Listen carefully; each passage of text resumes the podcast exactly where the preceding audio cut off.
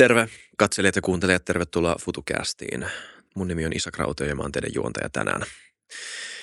Tota, Tiina Soini, tervetuloa. Mikä siitä on? Pari kuukautta? Kuukausi, puolitoista? Mä en muista. En mäkään. Musta tuntuu, että se oli ehkä lokakuussa. Mutta tässä välissä on tapahtunut, no näköjään vaikka mitä, kun mä katson sun oikeata kättä ja sun poskia. Sä oot ollut Ukrainassa rotaatiolla ja oot hieman loukkaantunut. Öö, ei, siis tämä niinku liittyy ihan eri asiaan. Ah, mä, okei. tota, mä on, onneksi en. Siis mä olin aika pahassa auto-onnettomuudessa sillä viikolla, kun mä saavuin Suomeen. Oho. Ja tota, niin, mutta toikin on niinku niin jännä. Sitten mä ajattelin, että jos mä kuolen tässä, niin mitä sitten tulee otsikoihin? että se, se olisi niinku, kun liukastui banaanin kuoreen ja delas Suomessa. Mutta joo, Sä oot varmaan sun sotilasvapaaehtoisten kanssa heittänyt tosta aika paljon läppää silleen, että sä oot tullut paljon Suomeen täällä. joo, Sä joudut tommoseen onnettomuuteen, joka... joo, kyllä. Ja Oi ei. se, se, se niinku oli aika, aikamoinen. Tämä on siis muuten ihan aito hetki. Mä säästin tätä kysymystä, tätä jaksoa varten. Mä en halunnut kysyä sulta etukäteen, että mitä sulla on tapahtunut. Mä arvasin totta kai, tai luulin totta kai, että se oli ollut siellä Joo, sun rotaatiolla, mutta ei, okei. Okay. ei. Siis mä oon no, ollut yllättävän onnekas siellä. Mun muistaakseni. Mm. mutta, mutta tota, läheltä piti tilanteita on ollut kyllä ihan liikaa niin, että se on tehnyt mut tosi uskovaiseksi. Tai et- en nyt tosi uskovaiseksi, mutta silleen, että jos mä en ennen uskonut sillä tavalla, että mä oon- ajattelen enemmän niin tieteellisesti asioita, niin nytten mä ajattelen, että ei voi enää olla todennäköisyyttä tässä, tässä kohtaa. Mm. Että, mutta no, Niin, että sä oot, ollut semmoista. niin, sä oot ollut niin lähellä kuolemaa. Joo, tosi monta kertaa. Että, ja kyllähän niinku meidän läheisiä on kuollut. Ää, ihmisiä, jotka on ollut meidän tiimisrotaatiolla. Mm. Ja tota, samasta operaatiosta myöskin. Ja silloin kun Pete Reed kuoli, niin eihän meillä ollut kuin 20 minuuttia toisistamme eroa. Se ohjus iskeytyi sitten Petein ja Petein mm. tota, vartalo meni kappaleeksi siinä, niin ky- kyllä mä niinku, siinä tuli mietittyä, että m- miksen minä taas, että mi- mikä tässä niinku on. Mutta mä en osaa selittää, mi- mistä, mistä se johtuu. Onko se, ei se voi olla onnikaan tässä vaiheessa enää, mitä nyt mä oon ollut päälle puolitoista vuotta. Joo, päälle puolitoista vuotta. Niin, en tiedä. En tiedä. Minkälaista siellä oli? Tämä oli siis kuulemma nyt sun viimeinen. Joo, Otan kun mä, kun mä sanon viimeinen, niin sitten nämä niinku, osa näistä suomalaisista tutuistua rintamalla, niin nauraa mulle aina, että joo joo, tämä on viimeinen, mutta mä oon nyt sanonut monta kertaa, että tämä on viimeinen rotaatio, viimeinen rotaatio, mutta nyt tämä on viimeinen. Että niin viimeinen, että mä katkasin myöskin niinku mun tota, ukrainalaiset käsikourut, mitä mä olin saanut niinku evakuoiduilta ukrainalaisilta, mitä ne oli antanut lahjaksi, niin nekin mä niinku katkaistiin pois. Ja ehkä niinku suurin syy tälle on se, että ää, mun oma kumppani kuoli tuossa syyskuussa, niinku ukrainalainen. Ja tota, hän sanoi mulle, että sä oot niinku tehnyt jo niin paljon. Ja hän toivoisi, että mä lopettaisin jo. Ja se, se jotenkin jäi niinku, jäi mieleen. Ja sitten mä ajattelin, että nyt, nyt, nyt on varmasti tullut mun aika niinku, yrittää rakentaa mun elämää täällä Suomessa. Mä en, mä oon jotenkin haaksi rikkoutunut. Mä en ole täysin varma, mistä mä edes aloitan. Mun niin kuin, mentaliteetti, mun, niin mun ajattelutapa ja käyttäytyminen, niin vuorovaikutussuhteet on, kaikki on muuttunut tosi paljon. Niin mä en, mä en tiedä. Tämä kotiutuminen on nyt hankalin asia meille kaikille, jotka on ollut pitkään tuolla. Mm. Sä asut just nyt talossa, jos ei ole sähköä kuulemma. Sä kerroit mulle just, minkälaista se on. Joo, siis mun asunnossa ei ole sähköä ollenkaan. Se ei ollut sähköä ö, viime vuodesta asti. Normaalia. Niin. Siis ihan okay. niinku, mulla on niinku vesikiertopatterit siellä. Se pitää niinku asunnon lämpimänä ja mut tulee juoksevaa vettä, mitä mä voin juoda. Se on niinku juomakelpoista ja mä voin käydä kuumassa suihkussa. Niin se on hyvin luksusta. Mm. Ja mun ruuat mä lämmitän retkikeittimellä. Että no, pizzan mä syön kylmänä. Mä, mitä nyt sanoin sulle tuossa aiemmin, että mun... Söit pitkin. Niinku, Sulla on kylmää pizzasta. Mä sanoin, että meillä on kyllä mikro tossa. no, mutta se menee Mut- ihan hyvänä tolleen. Ja sitten tota, ää, to, onko se K-kaupassa, kun myydään tommosia pakaste, vege pakasteburitoja, niin nämä pistän niinku lämpimälle patterille, niin siinä se sulaa. Ja sitten niinku tunti about menee, niin sit se on tarpeeksi sulanut kuumalla patterille, niin sitten mä vaan syön sen siitä. Se on lämmin. Ne, niinku, tää, en, mä tarvii mitään muuta. Mä oon elossa. Se, se, se on ainoa asia, mitä mä tarviin. Minkälaista siellä sun rotaatiolla oli? Tota, no, nythän toi sota on siellä Ukrainassa muuttunut tosi paljon. Sit, jos sanotaan, että viime vuonna, jos stabilointipisteessä niin saattoi olla 200 potilasta vuorokauden aikana, niin nythän siellä sinne tuli jotain niin kuin kuuden tunnin välein tai jotain, jotain yksittäisiä potilaita. Mutta onhan toi niinku tosi hiljasta nyt.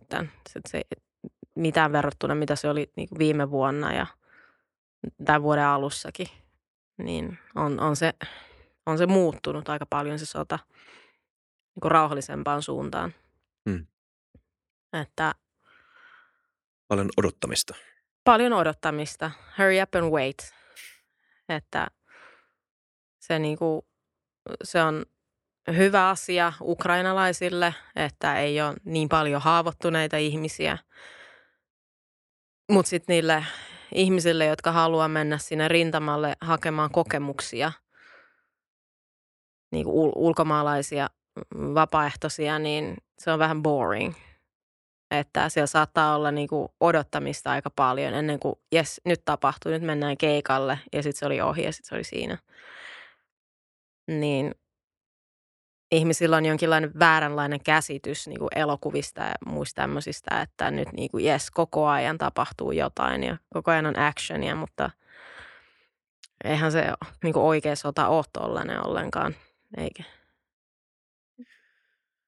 Se, mitä me täällä lännessä tiedetään siitä, että mitä siellä on käynnissä, niin totta kai tämä asetelma on jollain tavalla Guess, stabilisoitunut silleen, että rintamat ei enää liiku kauheasti kumpaankaan suuntaan. Mm. Ja tämmöisestä tästä niin moraali, sotamoraalikadosta tai tämmöistä niin kuin, ö, sotatahdon puutteesta on puhuttu Venäjän osalta jonkun aikaa, mutta nyt viime kuukausina etenkin Ukrainan ja ukrainalaisille sotivien sotilaiden sotatahdosta on herännyt paljon kysymysmerkkejä, että jaksaako ihmiset yksinkertaisesti käydä tuommoista niin kuin jatkuvaa myllytystä läpi kuukausi kuukaudelta. Mikä fiilis sun kokemuksen mukaan siellä on?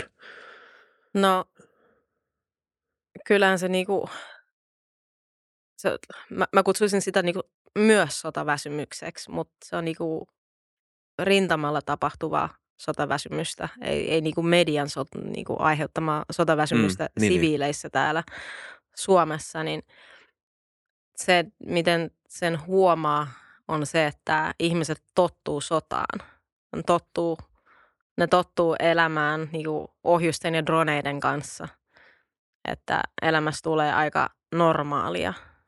Ja silloin ennen kuin Bahmut kaatui, niin me oltiin niitä vikoja siellä niin kuin kaupungista hakemassa porukkaa pois, niin se oli kyllä aika hurjaa menoa, mutta kyllä siinä näkyy, että ihmiset, niin kuin, se oli, mm, yksi nainen oli ulkoiluttamassa sen koiraa ja sitten yksi mies oli niin pyöräilemässä ja ohjuksia vaan lenteli siellä, että se ihmiset, ihmiset tottuu, että yhtä lailla miten mäkin on tottunut siihen, että jos me niin kuin istutaan alas kavereiden kanssa, jotka on ollut tuolla niin kuin rintamalla puhumaan asioista, niin joku ulkopuolinen, joka tulee istumaan meidän kanssa, siinä saattaa katsoa niin kuin suu auki, että millä te oikein nauratte. Eihän tuossa mitään naurettavaa ole. Mutta ne on asioita, mihin ikävä kyllä tottuu. Ihmismieli on sellainen, että pakko sen on tottua, jotta se selviytyy. Mm. Mm. Uskotaanko siellä vielä siihen, että sotiminen auttaa, kannattaa, voi tuoda jotain voittoja? Joo, kyllä. Mm, ukrainalaisilla on niinku suuri toivo ja niin usko siihen, että Ukraina vielä voittaa tämän sodan. Ja kyllä se niin kuin Ukrainan media, vaikka puhutaan paljon niin kuin Venäjän propagandasta, niin yhtä lailla Ukrainassa myöskin on sitä. Siitä ei vaan puhuta. Että se niin kuin pitää semmoista tiettyä toivoa yllä, mikä auttaa myös siihen, että ukrainalaiset niin kuin siviilit jaksaa kerätä niin kuin lahjoitusvaroja, jotta voi tukea, tukea niin kuin toimintaa rintamalla. Mutta,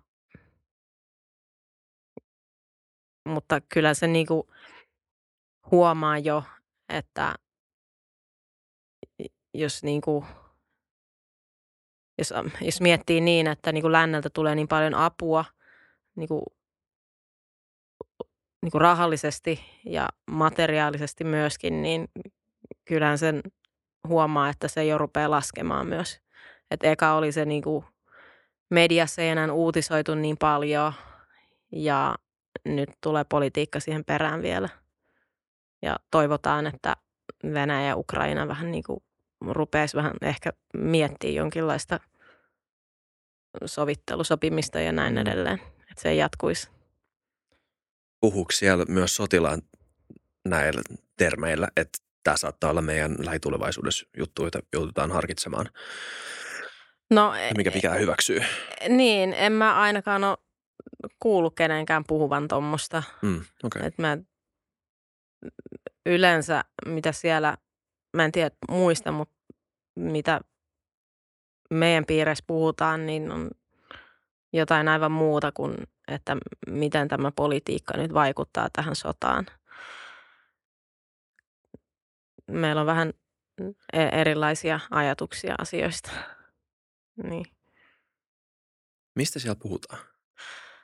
Äh, me yleensä puhutaan siitä, että mitä keikalla tapahtui ja millainen, mimmo, millainen tapaus oli, tota, mitä jollekin kuuluu ja voi vitsit, että kuoliko se, voi ei se kuoli. Ja tässä on kuvat, siltä on lentänyt jalka ja käsi. Ja voi vitsit, että se oli hyvä tyyppi. Et tämmöisiä asioita, sit, mitä nyt välillä meidän tiimiläisten kanssa taas rakkaudesta. Että ky- kyllä siellä on tunteiden puhumisellekin aikaa. Hmm. Mutta e-, ei ole enää semmoista kiirettä, mitä oli tosiaan niin kuin viime vuonna ja alkuvuonna. Mitä tykkäät sun, tota, no tykkäät sä ehkä huono kysymys, mutta sä, niin kuin, kuinka hyviä ystäviä te olette nyt näiden kaikkien rotaatioiden jälkeen niiden kanssa, johon sä oot siellä tutustunut? No tota, osan kanssa me ollaan, mä voisin kutsua niitä mun ystäviksi ja osittain jopa mun veljiksi, koska se mitä sä siellä teet, kun sä bondaat, niin Sitten tulee sun velje ja siskoja, niin tiedät ainakin sen, että jos jotain tapahtuu, niin tämä tyyppi on täällä niin kuin sua varten. Siellä, tai että mitä niin kuin yleensä, yleensä ajatellaan niin kuin sodassa. Tietenkin nämä newcomersit, ne on semmoisia, joilta ei löydy semmoista sotamentaliteettia, niin on semmoinen, että selkään puukotusta ei niin kuin suvaita. Ja sitä, että jos sä jätät sun veljen tai siskon ja meet puhuu paskaa siitä, niin sit sä et ole erityisen luotettava kaveri. Mm. Kyllähän sielläkin on kaikenmoista draamaa yhtä lailla. Ihmisiä kaikki on. Mutta mä itse ainakin arvostan sitä niin kuin lojaalisuutta. Mm. Mm. Ihmiset on kuitenkin silleen aika normaaleja siis siellä. Pikkujutuista riidellään myös. Joo, siis ehdottomasti. On niin kuin ehkä epänormaalia on se sitten, kun tulee Suomeen takaisin, että miten ihmiset suhtautuu, kun avaa suunsa ja puhuu tai miten itse ajattelee muista ihmisistä, niin mä luulen, että se on se monen asia, varsinkin niille, jotka on ollut pitkään siellä, niin se jollain tavalla niin syrjäyttää, että sä et enää kuulu tähän yhteiskuntaan. Mikään ei tunnu enää samalta ja monet palaakin takaisin sinne, koska elämä on niin yksinkertaista siellä.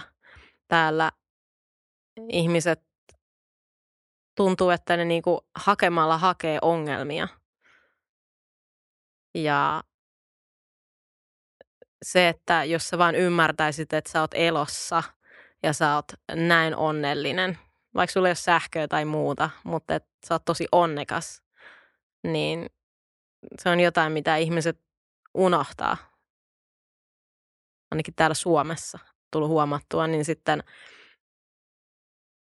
me ollaan niinku muiden suomalaisten kanssa, jotka tuolla on ollut, niin on semmoista niinku yhteinen ajattelutapa, mm. mitä muut ei oikein ymmärrä. Ja ne, jotka yrittää ymmärtää, saattaa sanoa Joona, mutta mut mun ukki kuoli syöpään viime viikolla. Ja mut mä en ajattele tolleen, että kaikki ongelmat on samanvertaisia. Mm. Mutta se on vain jotain, mitä on tosi hankalaa mm. kertoa ihmisille, jolle sä oot ollut tuolla mm. ja kokenut noita asioita.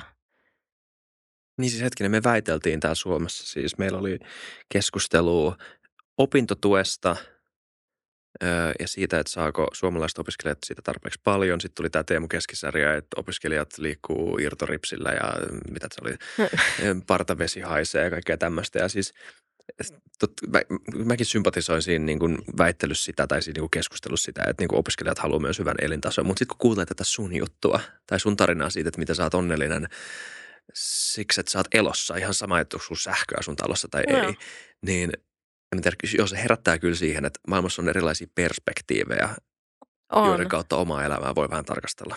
On, mutta siinä vaiheessa, kun sä oot ollut lähellä kuolemaa ja nähnyt kuolemaa niin, niin. paljon, niin kyllä se vähän muuttaa sun perspektiiviä aika, aika rajustikin niin, että sä rupeat arvostaa – aika yksinkertaisia asioita. Ja sitten mm. sä tuut tosi iloiseksi siitä, että jes, jätskiä.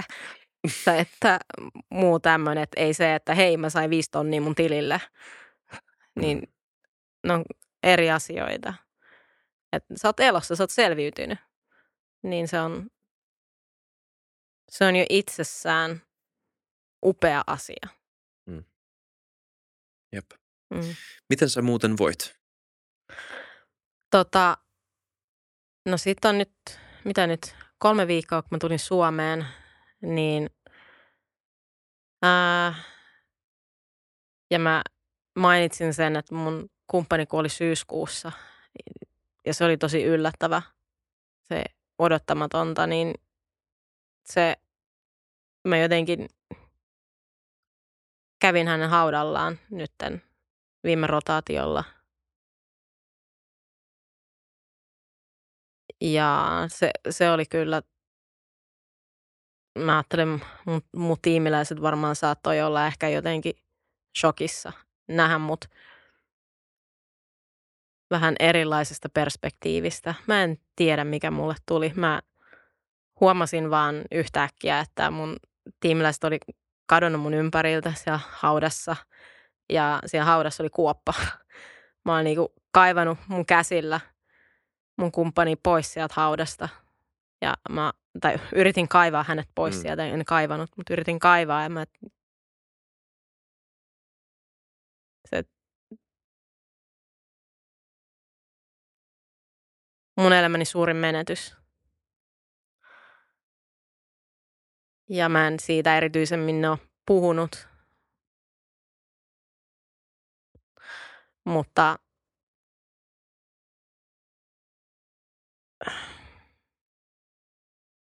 mä, kyllä mä huomasin, että kun mä tulin niin Suomeen nytten, niin eka viikko kyllä meni, kaikki tuli päälle. Mm. Kaikki niin tunteet, kaikki mitä mä olin pitänyt, pitänyt kasassa, niin kaikki tuli päälle. Niin oli kyllä hyvin rankka viikko ja paljon itkemistä ja mä en yleisesti juo, mutta nyt kyllä tuli juotua tosi paljon. Mä en vieläkään ihan täysin tiedä, että mistä mä oikein lähden purkamaan tota asiaa.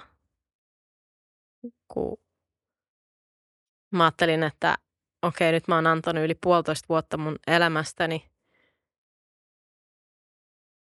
tälle asialle, joka on tosi tärkeä, koska mä uskon siihen, että kaikilla kuuluisi olla vapaus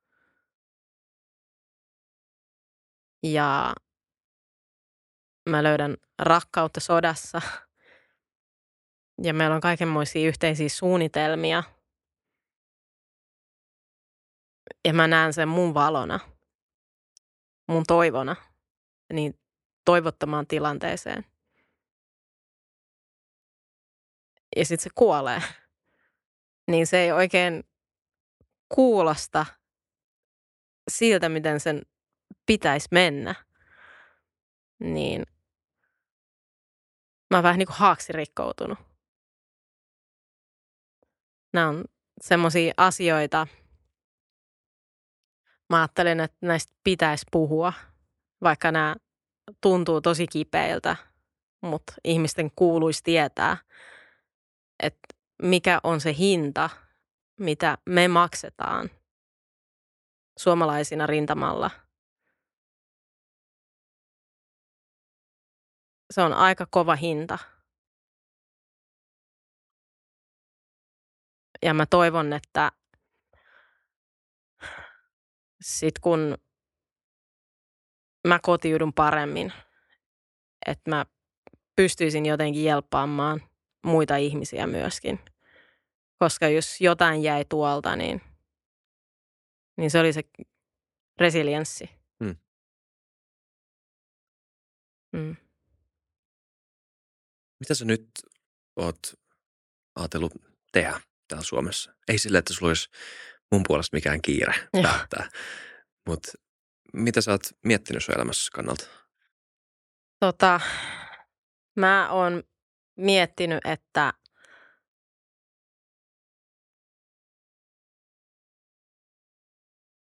mä opettelen, mä opettelen olemaan kuten muut. Niin kuin, musta tuntuu, että mä tulin jostain toisesta planeetasta, niin mä en osaa, mä en ymmärrä. Ihmiset ei ymmärrä mua myöskään. Ja mä saatan menettää mun malttini aika helposti. Niin tuossa, kun mä olin Ukrainassa, se oli vikalla viikolla, niin mä sain viestin yhdeltä henkilöltä, joka ehdotti, että, että niin kuin lähettäisiin kirjoittaa kirjaa.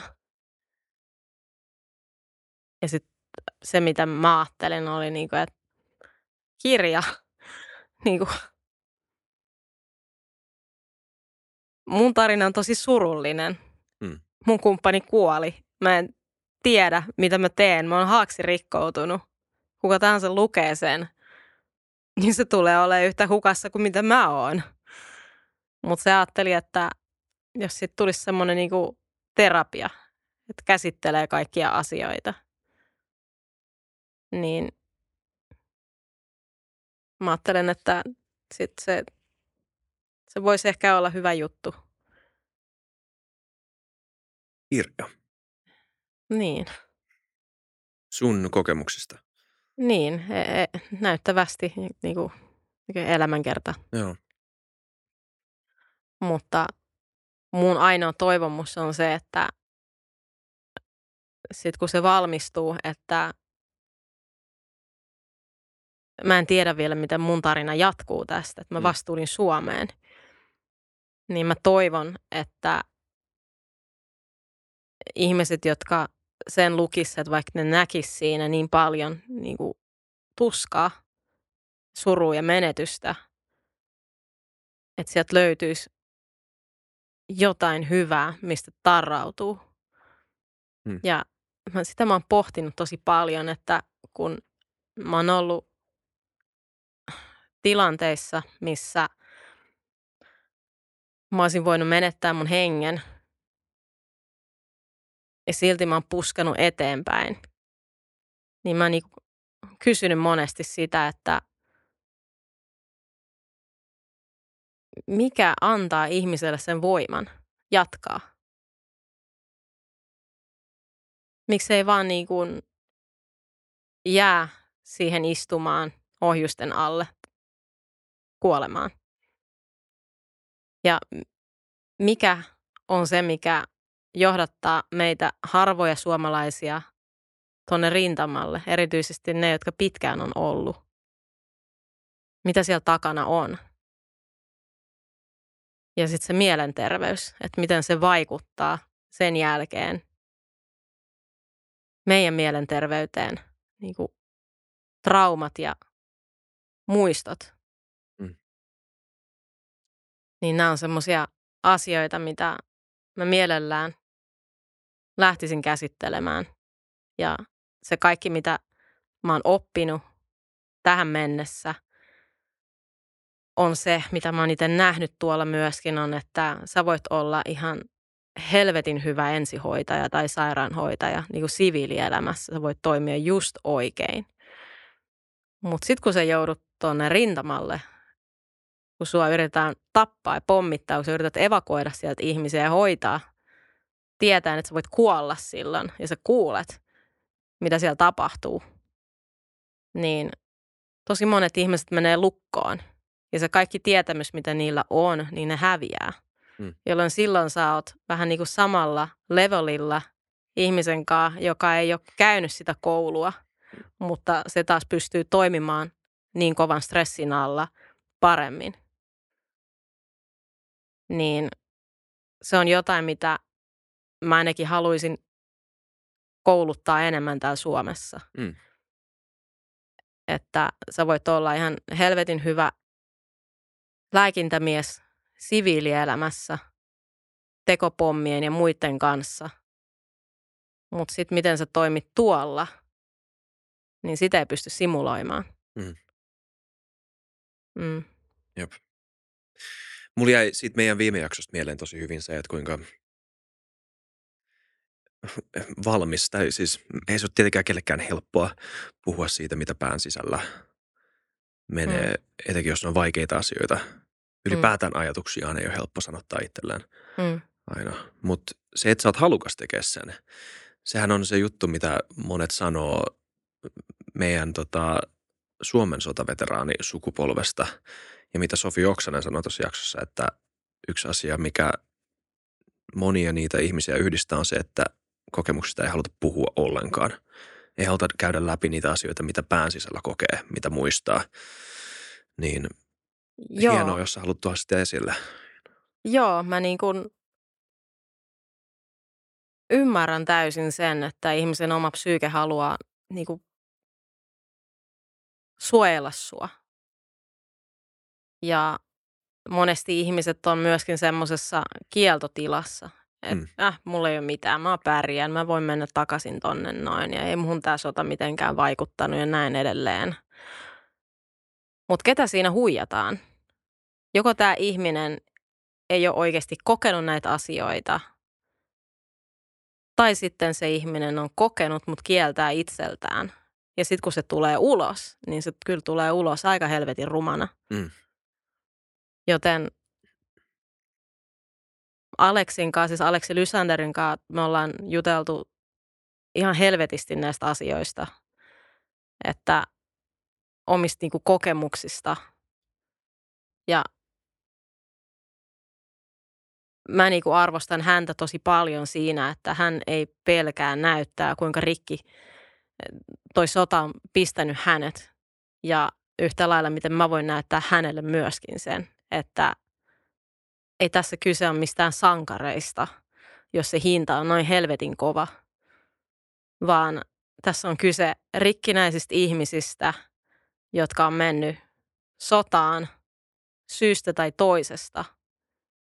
Sun historia ja on muovannut sut semmoiseksi, että sä pystyt elämään helvetissä. Ja se, että sä selviydyt sieltä helvetistä, niin se on jo aika iso asia, mutta aikamoinen pettymys myös aika monille, jotka toivoo, että oma elämä loppuisi siihen. Että mä oon nyt maksanut mun velat tähän näin. Mä oon auttanut näin monta ihmistä. Mun ei tarvii enää elää täällä. Niin mun on tosi vaikeaa niin ymmärtää ketään ihmistä, joka sanoo, että sota ei vaikuta häneen mitenkään. Se vaan antaa vääränlaisen mielikuvan nuorille, erityisesti ihmisistä, jotka on rintamalla,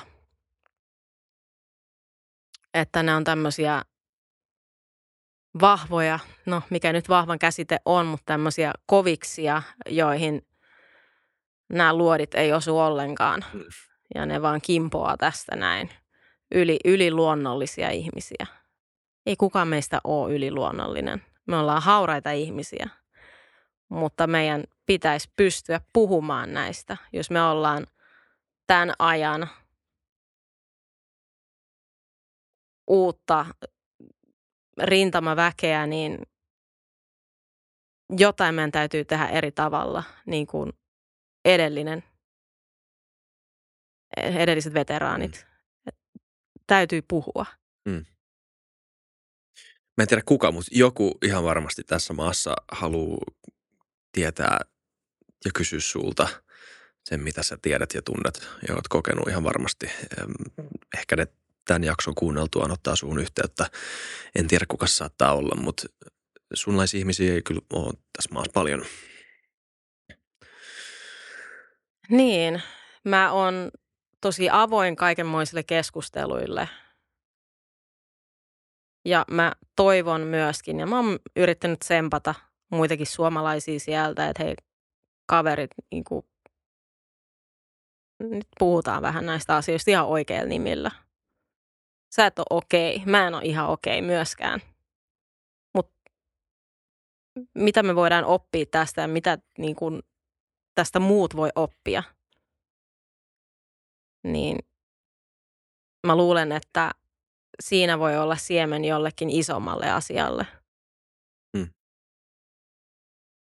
Mikä on paras asia nyt Suomeen palaamisen jälkeen? Että mä oon elossa. No se on no, hyvä. Tietenkin. Yksi, ja vaniljajääde, sen sä sanoit kanssa. vaniljajäätelö. tota, hmm. Paras asia.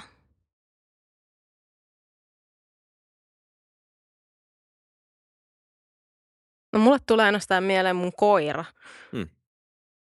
Ei mulle tule mitään semmoista isoa asiaa mieleen. Pienet asiat. Hmm. Että on turvassa. Että on vapaa. Mahdollisuuksia on vaikka kuinka paljon, jos vaan jaksaa. En mä, en mä osaa sanoa mitään ihmeellistä. Ei sun tarvi. Niin. Ehkä se, mitä ihmiset ei välttämättä näkee niin itsestäänselvyytenä, niin mun mielestä se on aivan mahtavaa. Niin ehkä ne. Onko mitään semmoista Ukrainasta tai tilanteesta tällä hetkellä siellä, mitä sun mielestä suomalaisten pitäisi just nyt tietää? Hmm.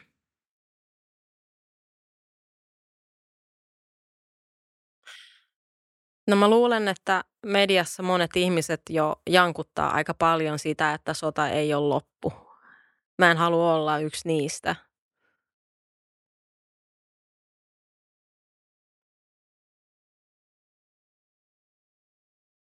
Ehkä mä niinku tarkastelisin tätä asiaa vähän eri perspektiivistä. Siitä, että jos aloitetaan vaikka pikkujouluista. Mä olin tuossa pari viikkoa sitten pikkujouluissa, mistä mä kerroin sulle tuossa aiemmin. Ja Mm. mun yksi nuoruuden ystävä, niin se seurustelee pro-venäläisen kanssa. Mm. Ja hän on yrittänyt pitää muut ja hänet erollaan toisistaan, ettei tule mitään kinatappelua tai muuta tämmöistä. Ja nytten me oltiinkin siellä pikkujouluissa molemmat yhdessä. Ja mä huomasin, että molemmat oli kuin, niin kuin vesi ja öljy. Mm. Että mä näen sut, mutta mä oon täällä. Jännittikö sua? Joo, tietenkin mm. jännitti. Että, ja tota, mä mitään, konfl- en tykkää konflikteista. Joo, mun, mun yksi kaveri sanoi, sä et tykkää konflikteista, mutta sä oot tuo sodassa. eh. Mutta mä yritän auttaa siellä. Niin sitten mä ajattelin, että, niinku, että ei, ei tämä voi jatkua tälleen. Nyt niinku, mä menen hänen luokseen. Niin, mä menin hänen luokseen ja mä sanoin, että kakdelaa, että mitä kuuluu, kuuluu? Niin kuin venäjäksi. Ja sitten hän on niin kuin, että haa, harasho, niin kuin, että, ja se oli niin kuin iloisesti yllättynyt, Mm. että mä en tullut sanoa sille, että haista paskaa. Joo. Mä halusin ehkä näyttää hänelle, että joo, mä oon nähnyt paskoja asioita tuolla sodassa, että mitä sota tekee. Molemmin puolin. Mutta ehkä myös osoittaa hänelle, että mä en vihaa venäläisiä. Mulla ei ole sitä vihaa. Vaikka mä oon ollut tuolla ja aika pitkäänkin.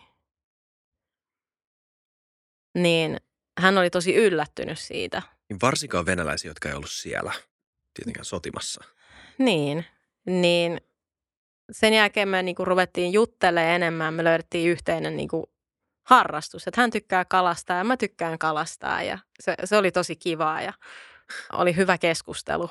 Mä halusin kuulla tietenkin hänen niinku mielipiteitä pro-venäläisenä, mitä hän ajattelee Ukrainasta ja Suomesta ja näin poispäin. Ja tota, tietenkin meillä oli eriäviä mielipiteitä siitä, että miten hän niin kuin näkee hänen perspektiivistään, miksi Venäjän, miksi Ukraina on toiminut väärällä tavalla.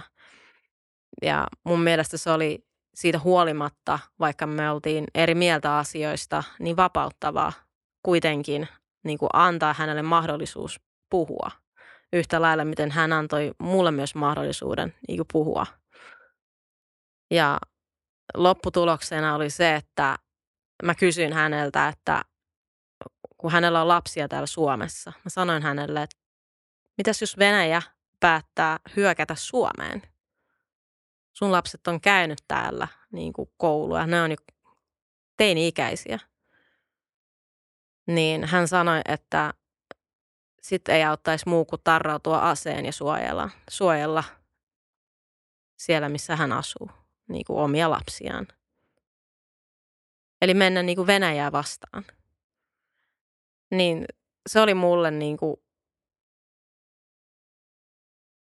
jotenkin aika pysäyttävää. Mm. Ja se on jotain, mitä, mitä niin kuin sen sijaan, että puhutaan sotaväsymyksestä ja muusta tämmöisestä, että mä en halua että musta ainakaan ajatellaan niin, että mä oon niinku vihaan Venäjää ja vihaan venäläisiä, vaan mä ajattelen, että on ihmisiä, jotka tekee tekoja, mitkä aiheuttaa pahaa toisilleen. Niin se oli tosi niin kuin silmiä avaava se keskustelu. Ja mä uskalsin kertoa hänelle, että mä menetin syyskuussa mun kumppanin. Ja hän osasi ottaa koppia vastaan siitä. Ja jotenkin hänen neuvot mulle, mä en tiedä johtuiko se siitä, että häntä myös jännitti keskustella mun kanssa, niin hänen neuvot mulle taas tuntui muussa tosi syvällä että tässä on kaksi ihmistä, joiden pitäisi vihata toisiaan tosi paljon, mutta ne ei vihaakaan ja ne löytää jotain yhteistä. Niin mä ajattelen, että se on jotain, mitä pitäisi varmaan käydä semmoista dialogia vähän aktiivisemmin monet meistä ei ole Venäjän, ei, ei vihaa venäläisiä. Mm. Wow. Se niin. perspektiivi. Sen puhuttiin aikaisemmin. Molemmat niin. sai sitä vähän. Molemmat sai perspektiiviä siitä, että hei mä en ole sun vihollinen. Ja sä et ole mun vihollinen. Ja meillä on jotain yhteistä. Ja jos asiat olisi toistepäin, sä oisit mun puolella. Mm. Mm. Toi veti kaikki ajatukset mun päästä pois. No. en mä tiedä enää, mitä mä tähän loppuun kysyisin. Onnea sulle jatkoon no. Kiitos paljon. Oli kiva taas nähdä. Oli. Ja toivottavasti sulla menee hyvin, että jos sä Suomessa, niin ehkä me törmätään joku päivä. Mä, e-, Ehdottomasti. Me jouduttiin paiskaa vasenta kättä, koska mulla toi oikea paskana, mutta ensi kerralla, no keskellä halataan. Tehdään sillä. niin. Mahtavaa. Kiva, että tulit tänne äh, taas meidän studioon. Tän nyt me ollaan täällä tota, meidän varsinaisessa studiossa, mm. ei Crashin studioilla. Äh, toivottavasti teidän tekemä sarja menee hyvin mm. ja toivottavasti tämä sun kirja menee hyvin ja toivottavasti sun elämä mm. menee hyvin. Kiitos paljon. Ja kiitos katselijat, kuuntelijat, seurasitte mukana näin pitkälle. Nähdään ensi jaksossa. Moido.